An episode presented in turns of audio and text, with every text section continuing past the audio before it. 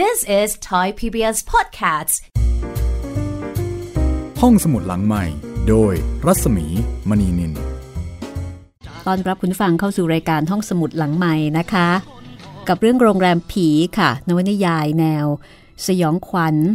แนวอะไรล่ะ สืบสวนสอบสวนนะคะ มันผสมกัน คือมีผีด้วย มีฆาตกรรมด้วย มีสืบสวนสอบสวนด้วย ลุ้นระทึกตึกตักกันตลอดเลยทีเดียวเชียวนะคะ บทประพันธ์ของออัฐจินดาค่ะนายตำรวจนักเขียน เขียนเรื่องนี้โด่งดังมาก มีการนำมาสร้างเป็นภาพยนตร์แล้วก็ละครโทรทัศน์หลายครั้งนะคะ ห้องสมุดหลังใหม่นำมาเล่าให้ฟัง จากต้นฉบับที่จัดพิมพ์โดยสำนักพิมพ์แสงดาวค่ะ หนังสือเล่มนี้มีสองเล่มจบเล่มหนึ่งก็หนาประมาณ 300 เศษเศษค่ะ คุณผู้ฟังสามารถที่จะไปหาซื้อได้ตามร้านหนังสือใหญ่ ๆ โดยทั่วไปอ่านสนุกนะคะ ข้อดีของการอ่านนวนิยายผี แนวลึกลับเร้นลับอะไรแบบนี้ก็คือมันเพลินดี อ่านแล้วก็เหมือนกับเราลืมโลก แล้วก็หลุดเข้าไปในโลกอีกใบหนึ่ง แล้วก็ไปลุ้นไปตื่นเต้นกับชะตากรรมของตัวละคร ก็เป็นการคลายเครียดได้เป็นอย่างดีอีกวิธีหนึ่งค่ะ นอกจากนั้น ผู้เขียนก็ยังสอดแทรก คติธรรมในการใช้ชีวิต เรื่องของความรักความแค้น แล้วก็ความอาฆาต วันนี้โรงแรมผีถึงตอนที่ 24 แล้วนะคะ จากความเดิมตอนที่แล้วค่ะ ปริญญาถูกมยุรีเข้าใจผิด ว่าเขาไปลวนลามมาริสา เพราะว่าหลังจากที่ปริญญาขอมายุรีแต่งงานกำลังจะ happy ending อยู่แล้วเชียว วิญญาณหลวงในรุบาลก็ไปดลจิตดลใจให้มาริสา มากอดปริญญา โดยที่เธอเองก็ไม่รู้ตัว แล้วก็ไปดลจิตดลใจให้มายุรีต้องมาเห็นภาพนั้นโดยบังเอิญ ก็เลยทำให้เข้าใจผิดกันไปยกใหญ่ ขณะเดียวกันนะคะเจ้าก้าน คนงานซึ่งถูกไล่ออกก็แค้นวิสูตรแอบกลับเข้ามา พร้อมกับมือปืนชื่อว่าเจ้าติ่ง ตั้งใจจะมายิงวิสูตรค่ะ แต่ว่าไปถูกผีในป้านหลอกซะก่อน ก็เลยไม่สำเร็จเพ่นหนีไป วิสูตรจับเจ้าติ่งได้ เมื่อสอบสวนได้ความแล้ว วิสูตรก็ปล่อยไป เมื่อรู้ว่าเจ้าติ่งเป็นเพียงแค่คนที่ถูกว่าจ้างมาเท่านั้น จากนั้นวันรุ่งขึ้น ผู้กำกับชิงชัย ไม่รู้ว่าคิดยังไง มาขอนอนในห้องในปั้น สักคืนสองคืน มาทำไม เดี๋ยวจะได้รู้ละค่ะเรื่องราวจะเป็นอย่างไรต่อไปนะคะ เชิญคุณติดตามด้วยความตื่นเต้นระทึกใจได้เลยโดยพรัน โรงแรมผีออัฐจินดาสำนักพิมพ์แสงดาว ตอนที่ 24 ช่วงที่หนึ่งค่ะ ปริญญายกมือไหว้ แสดงความยินดีที่ผู้กำกับชิงชัยจะมานอนค้างที่โรงแรม โทขัดข้องอะไรล่ะครับ ผู้กำกับจะพักสักกี่คืน ผมไม่รังเกียจเลย อยากจะให้มาอยู่เสียด้วยกัน ด้วยซ้ำไป ผมเองก็ไม่มีผู้ใหญ่อยู่แล้ว ขัดข้องอะไรจะได้ปรึกษาหารือ ผู้กำกับชิงชัย เดินไปตบไหล่ปริญญาเบาๆ ผมรู้ จิตใจของคุณพูดด้วยความจริงใจ แต่ว่าผมเป็นคนงานเยอะ ยังสบายก็เพียงแค่วันสองวันอ๋อดูเหมือนเมื่อคืนจะมีเรื่องนี้นะทำไมผู้กำกับทราบล่ะครับ คุณปริญญา ถ้าเรื่องเท่านี้ผมไม่ทราบ ผมจะทราบเรื่องที่ยิ่งกว่านี้ได้ยังไงกัน ผู้กำกับชิงชัยพูดมาถึงแค่นี้ก็ต้องหยุด เมื่อมายุรีกับป้าชื่นกำลังเดินเข้ามาหา โดยมีมาริสาหิ้วกระเป๋าตามหลัง สีหน้าของเธอดูเศร้าหมองแล้วก็ร่วงโรย ปริญญารู้ดีว่าเกิดจากสาเหตุอะไร สวัสดีค่ะ ผู้กำกับมาแต่เช้าเชียวนะคะ สวัสดีครับ คุณป้า คุณมายุรี ผมว่าจะมาพักที่นี่สักวันสองวัน จะกลับกันแล้วหรือครับ จะไปจันทบุรีค่ะ ไปสักสองสามวันขากลับ จะแวะไหมครับมายุรี ปริญญาหันไปถามมายุรี ซึ่งกำลังยืนเอามือดึงผ้าเช็ดหน้าเล่นอยู่ข้างๆ คุณป้า แบบคนที่กำลังเขินแล้วก็ไม่รู้จะทำอะไร แล้วแต่อารมณ์ อารมณ์ดีก็แวะ ไม่ดีก็ไม่แวะ ลาละค่ะ ผู้กำกับดิฉันก็ลาเหมือนกันค่ะปาชื่นยกมือไหว้ แล้วต่อจากนั้นป้าชื่น ก็พามาริสาซึ่งไม่ได้ปริปากอะไรเลย พาขึ้นรถ ออกไปจากที่นั่น ปริญญาหัวเราะหึหึแล้วก็พึมพำว่า เรื่องของผู้หญิง โกรธง่ายหายเร็ว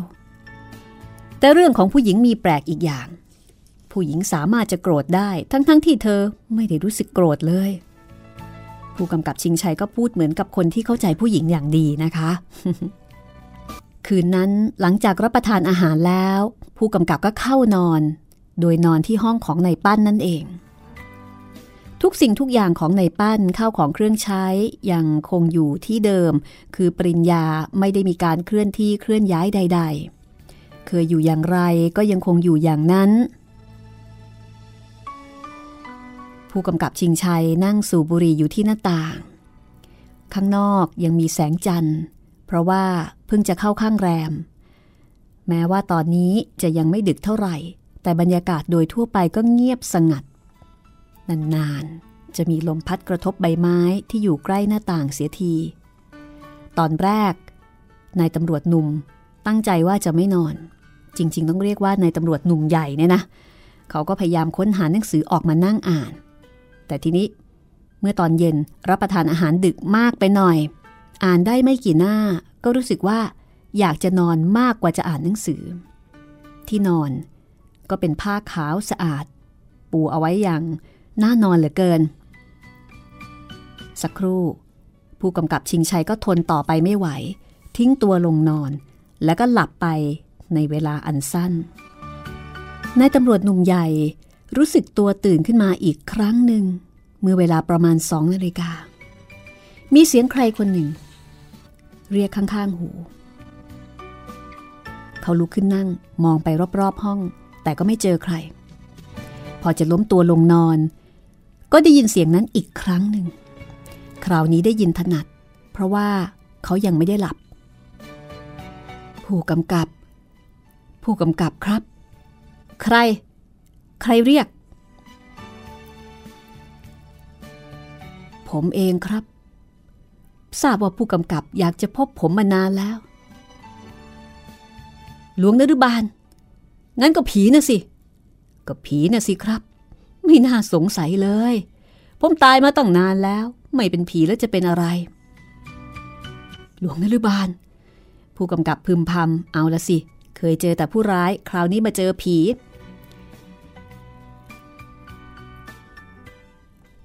ผู้กำกับชิงชัย พยายามรวบรวมสติ ที่เสียไปให้กลับคืนมา มือยังคงกำปืนแน่น เตรียมพร้อม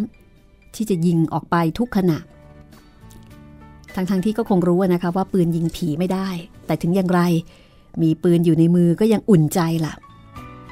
แกใช่ไหมที่ทำให้คุณปั้นกับคุณเบื้องตาย แล้วก็ใครต่อใครอีกหลายคน ใช่ มันทำให้ผมเจ็บใจ อ้ปั้นผมจะต้องทรมานมัน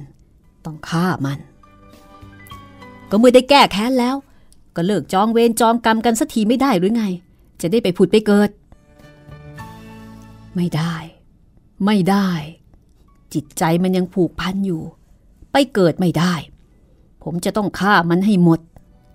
ไอ้ปริญญา แล้วก็นางปัทมาด้วย เพราะว่าพ่อของมันเอาสารพีของผมไป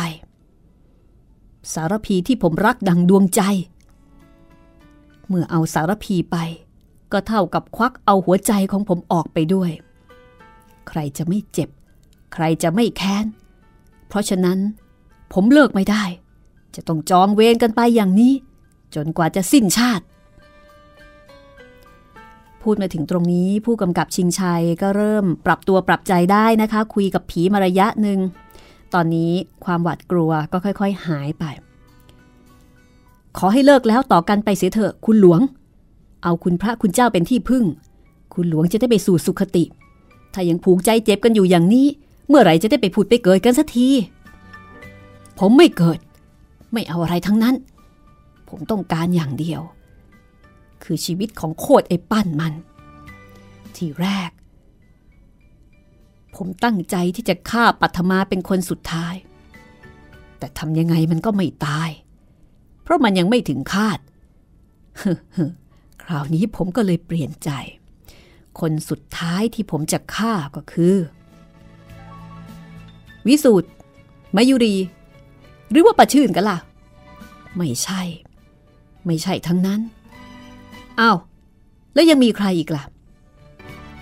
เสียงผีหัวเราะอย่างขบขันก่อนจะตอบว่า กับผู้กำกับนะสิ คราวนี้ ผู้กำกับชิงชัยถึงกับงงเป็นไก่ตาแตก ไม่รู้ว่าตัวเองเข้าไปพัวพันอยู่ในวงจรความพยาบาทของหลวงนรุบาลตั้งแต่เมื่อไหร่ อยากจะรู้เหตุผล แต่เสียงของหลวงนรุบาล ก็หายไปซะแล้ว นึกจะออกมาเล่าเหตุการณ์ให้ปริญญาฟัง แต่ก็เห็นว่า ดึกแล้ว ก็เลยออกมา เสียงผีหัวเราะอย่างขบขัน ก่อนที่จะตอบว่า ก็ผู้กำกับนะสิคำตอบนี้ทำให้นายตำรวจถึงกับงงเป็นไก่ตาแตกว่า แล้วตัวไปเกี่ยวอะไรด้วย อยากจะรู้เหตุผลว่าจะถามต่อ แต่เสียงของหลวงเนรุบาลก็หายไปซะแล้ว ผู้กำกับชิงชัยอยากจะออกมาเล่าเหตุการณ์ให้ปริญญาฟัง แต่นึกมานึกไป นี่มันก็ดึกแล้ว ก็เลยออกมานั่งจุดบุหรี่พ่นควันอยู่บนเตียงเงียบๆ ก็คือไม่ได้ออกไปไหนละนั่งสูบบุหรี่อยู่ในห้อง ในขณะที่หลวงเนรุบาลพอออกมาจากห้องผู้กำกับชิงชัย ก็วกไปที่ห้องของปัทมา ซึ่งกำลังหลับสนิท ก็ไปเรียกปัทมาปัทมาสะดุ้งลืมตาขึ้น แต่ก็ไม่อยู่ในภาวะที่จะครองสติได้เหมือนเดิม หลวงเนรุบาล บงการปัทมาว่า ฟังข้านะปัทมา ทุกครั้งที่ข้าเห็นเอง ข้าก็คิดถึงสารพี เองรู้ไว้ด้วย ว่าข้ารักสารพีแม่ของเองมาก ข้าไม่รู้จะติดตามวิญญาณของเขาที่ไหน ข้าตามไม่พบ ข้าติดตามแม่เองไปจนทั่วจักรวาล ทุกขนทุกแห่งที่วิญญาณของข้าสามารถล่องลอยไปได้ข้าก็ไป ในบ้านเรือนเรือกสวนไร่นา ป่าเขาลำนาวไพร มหาสมุทรแม่น้ำห้วยเหวและลำธารแต่ข้าก็ไม่ได้พบเขา เมื่อข้าไม่พบแม่เอง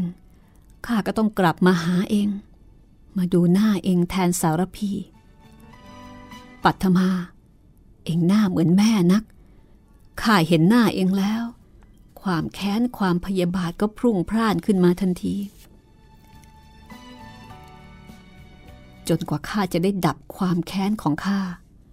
ด้วยความตายของพวกเอง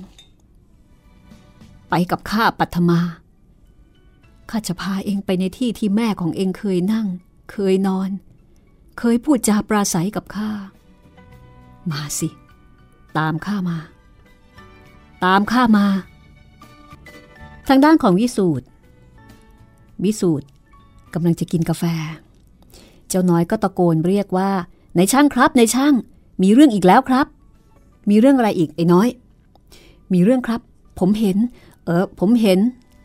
มึงนี่เห็นบ่อยเหลือเกิน เห็นโน่นเห็นนี่ มีเรื่องอะไรกระหืดกระหอบจะเป็นจะตายทุกที เห็นอะไรอีกวะคราวนี้ ผมเห็นคุณปัทมาเดินไปทางด้านหลังโรงแรมครับ ไม่รู้จะไปทำไม มืดจะตาย ผมสงสัยก็ตามไปดู เห็นหายเข้าไปทางคนต้นไม้ใหญ่ ผมเข้าไปใกล้ๆ แต่ไม่เห็นครับ มืดจะตายเลยไม่รู้ว่า เออตอนเนี้ย คุณปัทมาไปทางไหนแล้วเขาก็ไปเที่ยวเล่นของเขาบ้างสิวะแต่ว่านี่มันกี่ทุ่มกี่ยามกันแล้วล่ะ โถกันนาฬิกาอยู่ที่ข้อมือนั่นไงครับ เออจริงว่ะ เอ๊ะทำไมไปเที่ยวดึกๆนี่ก็เกือบจะสองยามแล้ว มันน่าสงสัยโว้ยไอ้น้อย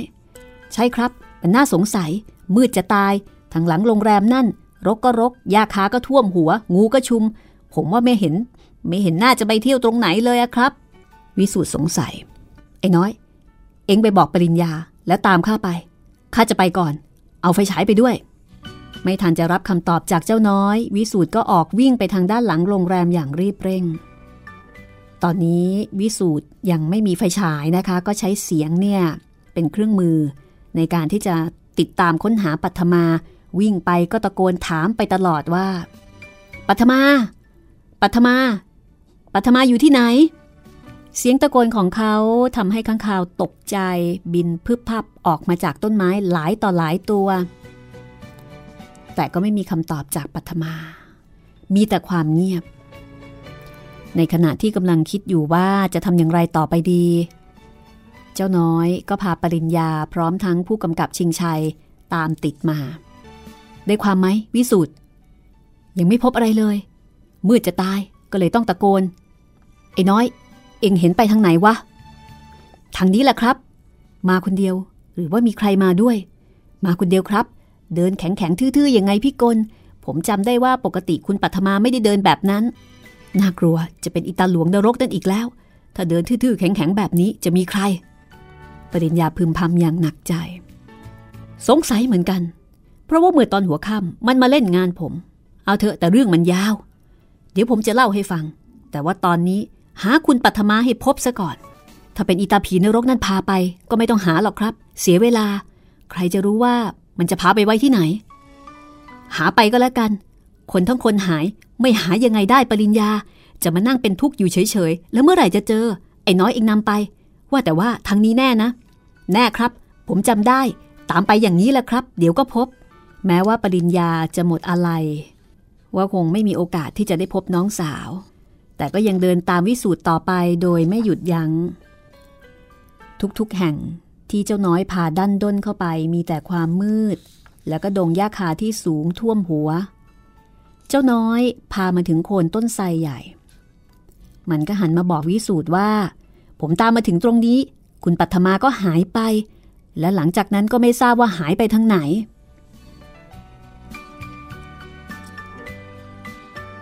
วิญญาณอันแรงกล้าของหลวงนรุบาล ปีศาจผู้มากด้วยความอาฆาตเครียดแค้น พาปัทมาเข้ามาถึงสถานที่แห่งหนึ่ง ตอนนี้ปัทมาไม่มีความรู้สึกเป็นตัวของตัวเอง เธอเลื่อนลอยเหมือนอยู่ในความฝัน เหมือนล่องลอยไปในความว่างเปล่า เคว้งคว้าง หาความแน่นอนไม่ได้ เธอนั่งลงในที่แห่งหนึ่ง ตามคำสั่งของหลวงนรุบาล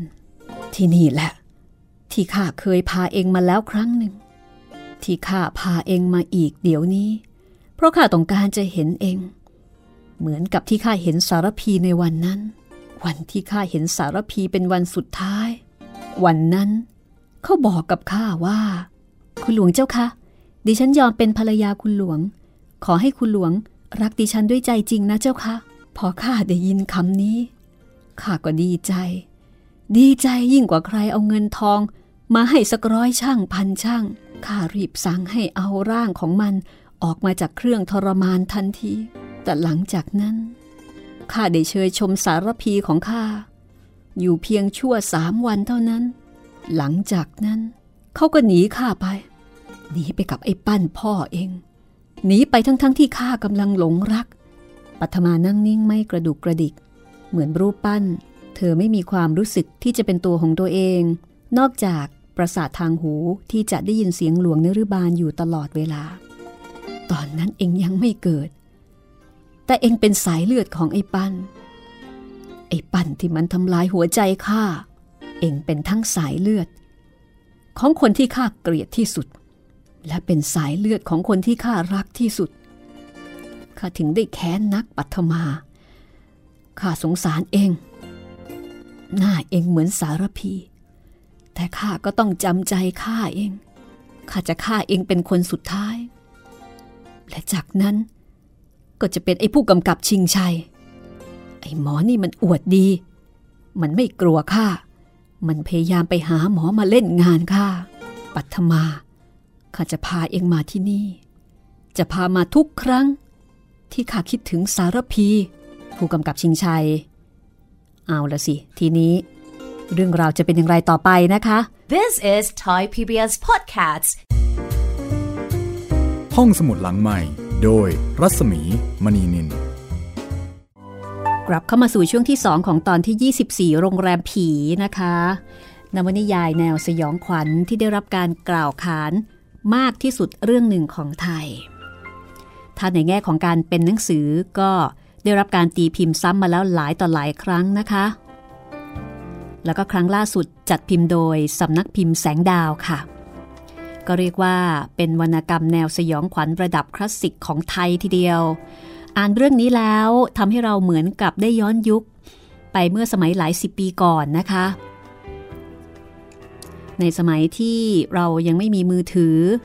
ยังไม่มี Facebook ยังไม่มีไลน์ยังไม่มี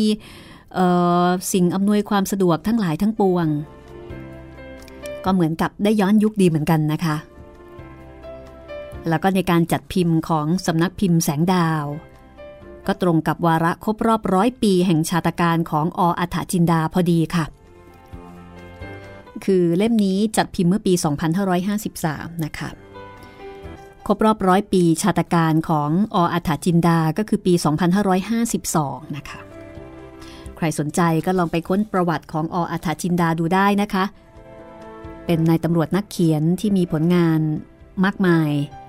หลายเล่มหลายเรื่องทีเดียว แต่ว่าโรงแรมผีนี่แหละเด็ดสุดเลยนะคะ ดังสุดด้วย แล้วก็ส่วนใหญ่ บทประพันธ์ของท่าน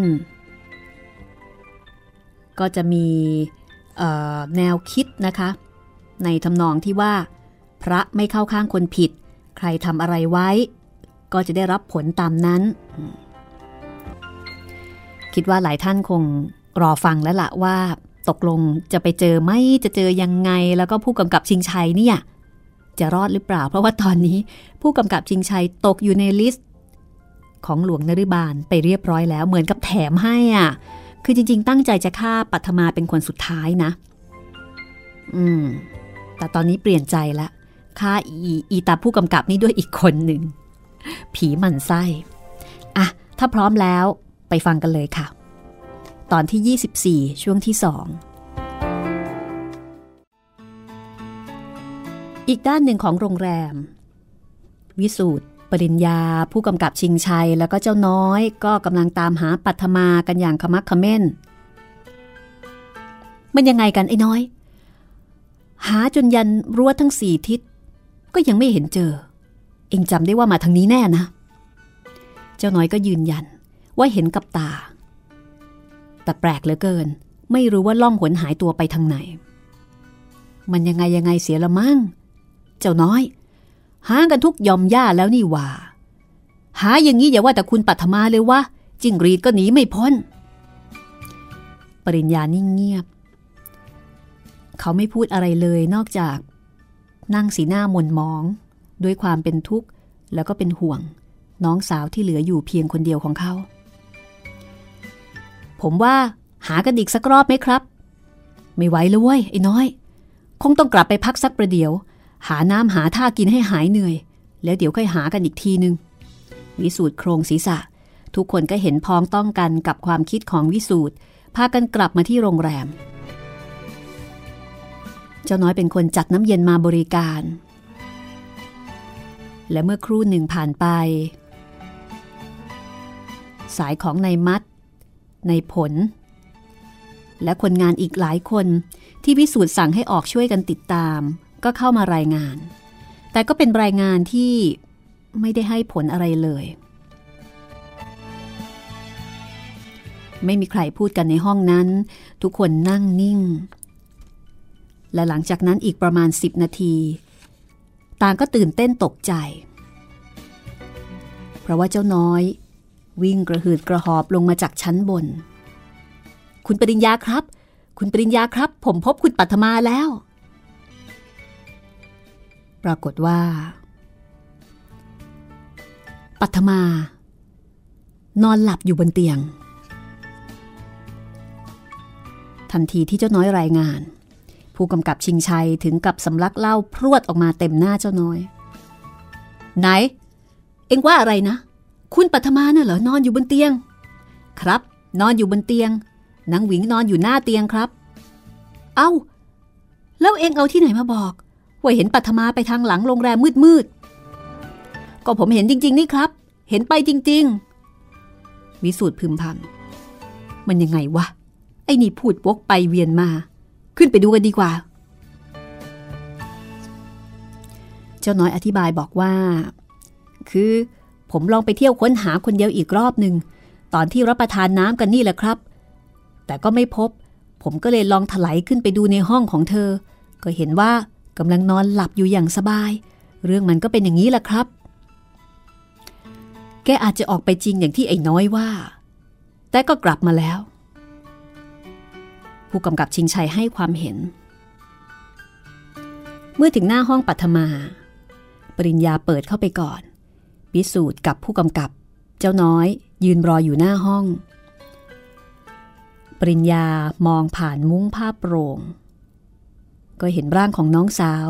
ยังคงนอนหลับอยู่ในมุ้งจริงอย่างที่เจ้าน้อยบอก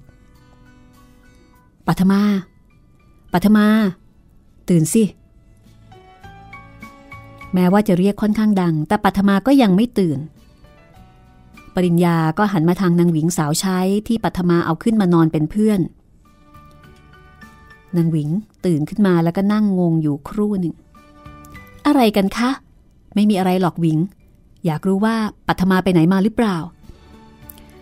นางหวิงเอามือขยี้ตา ตอบอูอีอูอีว่า อืม ก็ไม่เห็นนี่คะ นอนตั้งแต่สี่ทุ่ม ปริญญาตะโกนเรียกน้องสาวอีกครั้ง คราวนี้ได้ผล ปัทมาตกใจตื่น เปิดมุ้งออกมาถามพี่ชายว่า เกิดอะไรขึ้นอีกเหรอคะ พี่ปริญญา ก็แกนะสิ ไปไหนมาหรือเปล่า เปล่านะคะ พี่คิดว่าหนูไปทำชั่วอะไรที่ไหนหรอ เปล่า พี่ไม่ได้หมายความว่าอย่างนั้น เยปัด นี่ เรายังมีแขกอีกสองสามคนฮ่าพูดไม่รู้เรื่อง ก็ไม่ได้ไปไหน จะรู้เรื่องได้ยังไงกัน ปัทมาตอบแล้วก็กระแทกตัวลงบนเก้าอี้ริมหน้าต่างด้วยความโมโหที่ถูกกล่าวหาว่าไม่รู้ตัว วิสุทธ์ตัดบทด้วยการจับหูของเจ้าน้อย ลากเข้าไปในห้อง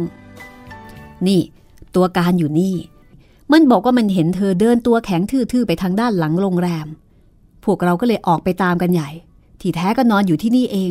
ว่ายังไงไอ้น้อย ไอ้น้อยก็ยังคงยืนยันว่ามันเห็นจริงๆ ทุกคน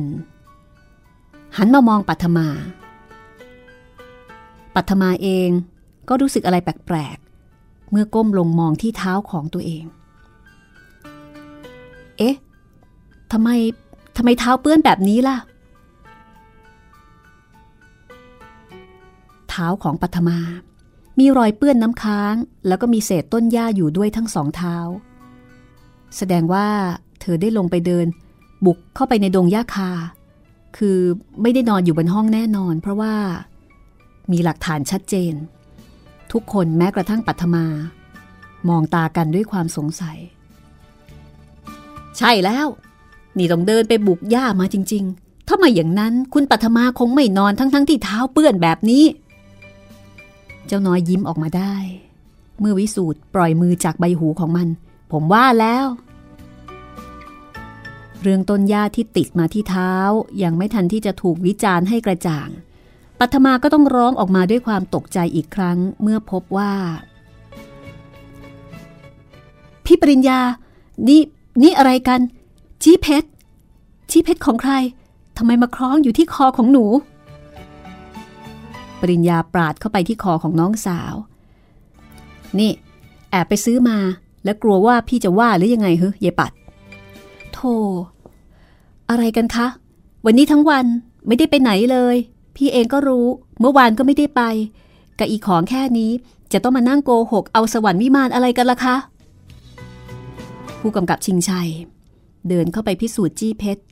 ซึ่งมาอยู่ที่คอของปัทมาโดยที่เจ้าตัวบอกว่าไม่รู้เรื่องมาก่อน ดูดีๆ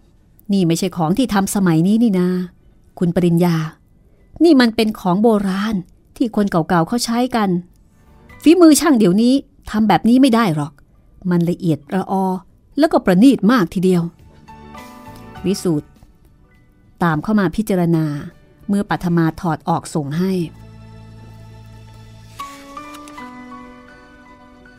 แล้วก็เห็นตามที่ผู้กำกับชิงชัยตั้งข้อสมมติฐานว่า เป็นฝีมือของช่างโบราณ จริงสิ สมัยนี้เขาทำกัน แต่ว่าไม่ใช่ของแท้แบบนี้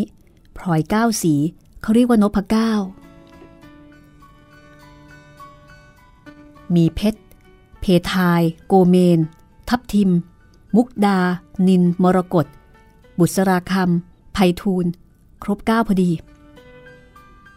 ผู้กำกับชิงชัยก็บ่นพึมพำด้วยความแปลกใจว่า ถ้าเป็นอย่างนี้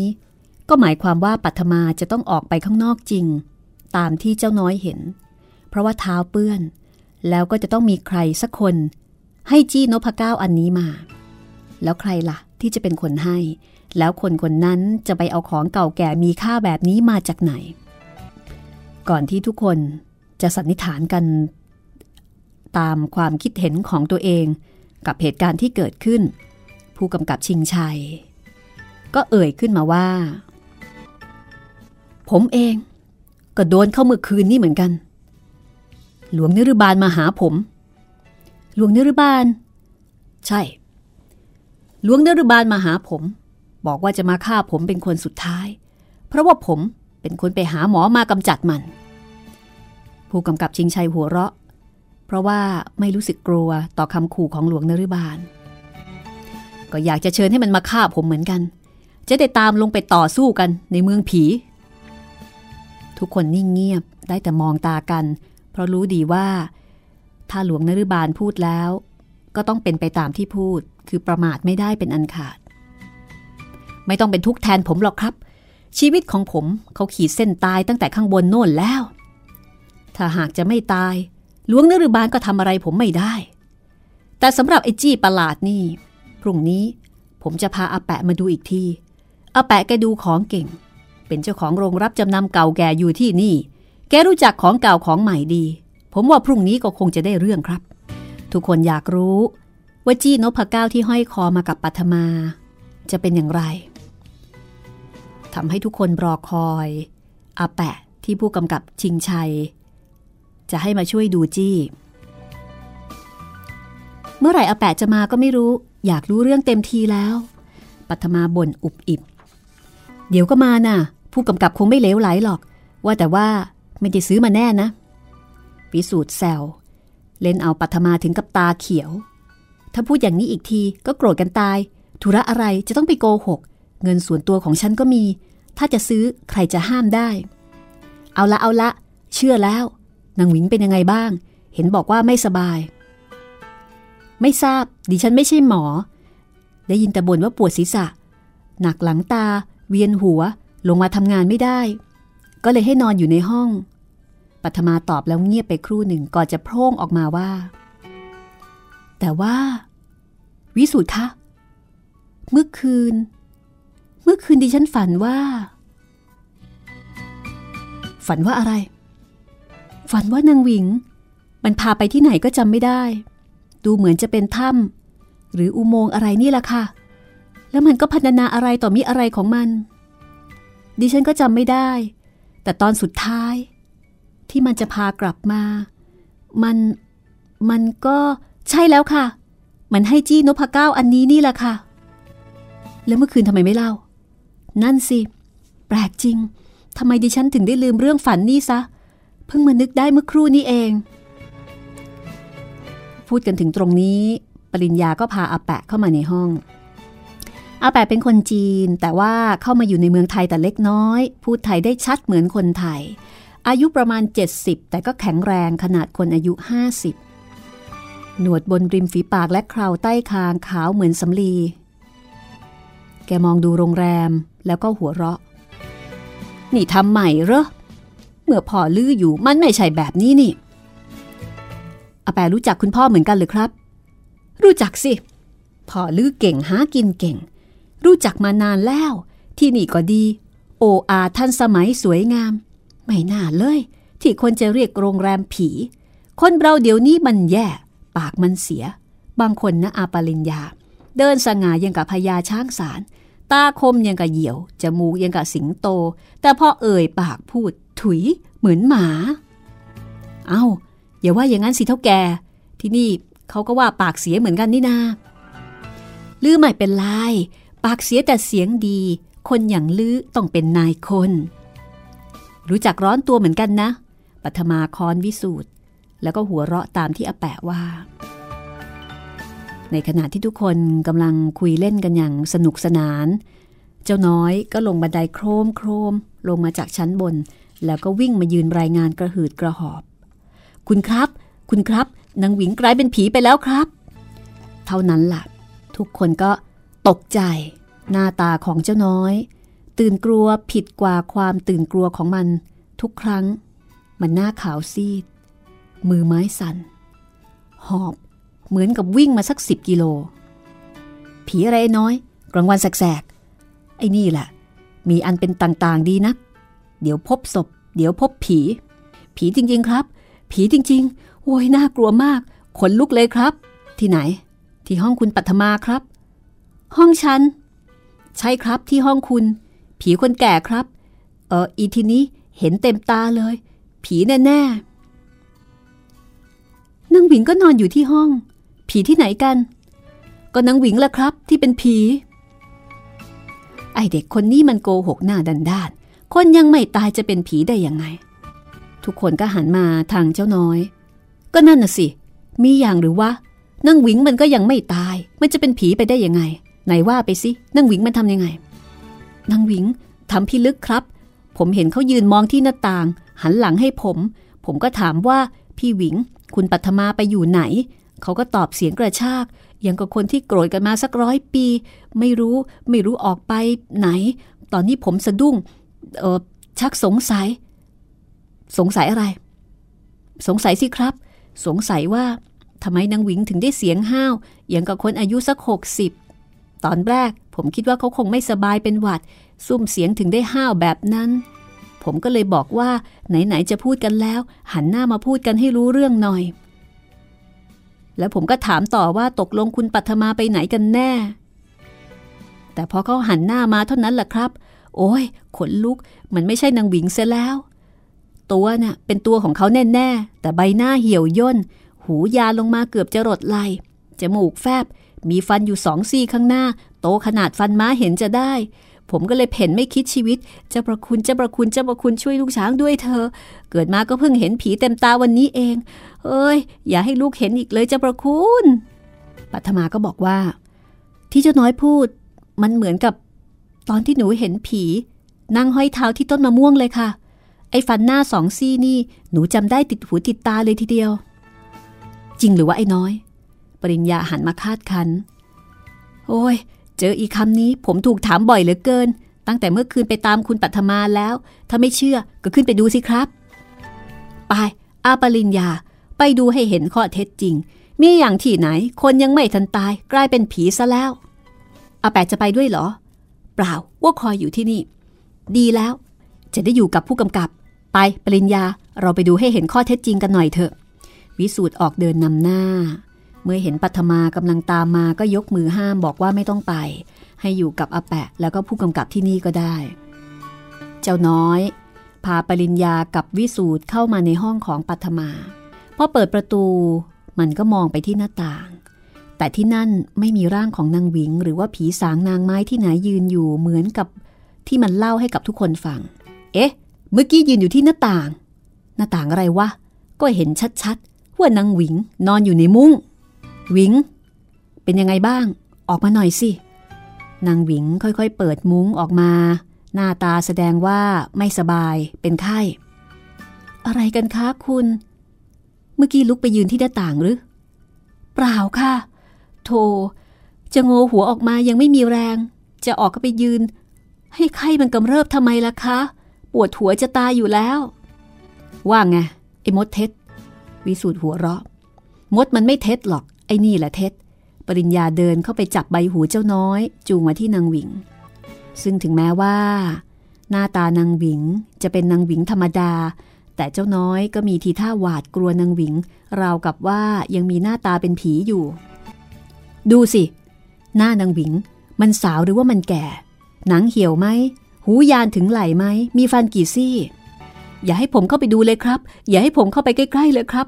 ตัดเงินเดือนผมทั้งเดือนก็ยอม ขอแต่อย่าต้องดูหน้านางหวิงเลย ไม่ได้ เองต้องดู ดูให้แน่ว่ามันสาวหรือแก่ แล้วถ้าผมไม่ดูข้าจะจับเองโยนไปในมุ้งนางหวิง ให้เองดูให้แน่ ในที่สุดเจ้าน้อยก็ต้องดู แต่เจ้าน้อยก็ยืนยันในสิ่งที่มันเห็น เอาอย่างนี้ดีกว่า พี่หวิงกล้าสาบานกับฉันไหมล่ะ ว่าไม่ได้ไปยืนที่หน้าต่าง สาบานว่ายังไง ก็สาบานว่า ถ้าได้ไปยืนที่หน้าต่างก็ขอให้ตายในสามวันเจ็ดวัน ตายแล้วตกนรกหมกไหมอยู่ในไฟไม่รู้ดับ ร้อยกับแสนกันอนันตชาติ อย่าได้พบพระพบเจ้า เท่าเม็ดกรวดเม็ดทราย โอ้โห เจ้าน้อยเล่นแรงเลย นางวิงก็อึกอักชำเลืองดูวิสูตรเห็นว่าเขากำลังดูอย่างเอาใจใส่ โธ่น้อย คนจะตายอยู่แล้ว ยังจะให้สาบานอะไรอีก เดี๋ยวก็เลยตายกันพอดี เอาไม่กล้าสาบานเก่งจริงสาบานหน่อยสิ จะได้รู้ว่าใครเท็จกันแน่ พอกันทีไม่ต้องสาบทสาบานอะไรกันแล้ว เอาแปะคอยอยู่ข้างล่าง ไปกันเถอะ รู้เอาไว้ก็แล้วกันว่าไอ้นี่มันโกหก พูดแล้วก็เดินนำหน้าออกมาจากห้องของปัทมา วิสูตรซึ่งเดินมาข้างหลัง พอพ้นประตูมาได้สามสี่เก้า วิสูตรก็สะกิดให้ปริญญาหยุด เดี๋ยวก่อนปริญญา ผมเองรู้สึกยังไงยังไงอยู่เหมือนกัน รู้สึกยังไงเหรอ ก็ไม่เห็นเหรอนางนั่นไม่กล้าสาบาน ก็มันไม่สบาย แต่ผมชักจะเชื่อเชื่อเจ้าน้อยนะ นี่คุณก็เป็นเหมือนกันหรือ อย่าเพิ่งไป ยังมีอีกเรื่องหนึ่ง ฝั่งนี้นะ ปริญญา คือว่า นอกจากนางหวิงไม่ยอมสาบานแล้ว เมื่อตอนนั่งคอยอาแปะอยู่ข้างล่าง ปัทมาเล่าให้ฟังว่า เขาฝันว่าไปกับนางวิง ไปกับนางวิง แล้วยังไงก็บอกว่านางวิง พาเขาเข้าไปในถ้ำหรืออุโมงค์อะไรก็ไม่รู้ แล้วให้จี้เพชรอันนั้นมาด้วย เรื่องฝันก็เป็นเรื่องฝัน แต่เมื่อกี้นี้มันนางวิงชัดๆนะ นางวิงน่าชัด แต่วิญญาณล่ะ ของใคร ปริญญามองหน้าวิสูตรก็น่าคิด แต่ว่าเอาไว้ดูกันต่อไปก็แล้วกัน ป่านนี้ผู้กำกับกับอาแปะคอยกันแย่แล้ว เป็นอันว่าเรื่องของนางวิงก็จบลงเพียงแค่นั้น ปริญญาลงมาที่ห้องรับแขก ผู้กำกับก็เป็นคนร้องถามขึ้นก่อนว่า เป็นไงครับ ผีหรือเปล่า เอาละค่ะ พักเอาไว้ตรงนี้ก่อนกันละกันนะคะ และเดี๋ยวติดตามตอนต่อไปตอนที่ 25 ตอนหน้า ตกลงนางหวิง เป็นผีจริงหรือเปล่า ไว้ฟังกันต่อค่ะ วันนี้หมดเวลาแล้วนะคะสำหรับโรงแรมผีบทประพันธ์ของออาถาจินดา This is Thai PBS Podcasts. ห้องสมุดหลังใหม่ โดยรัศมีมณีนิน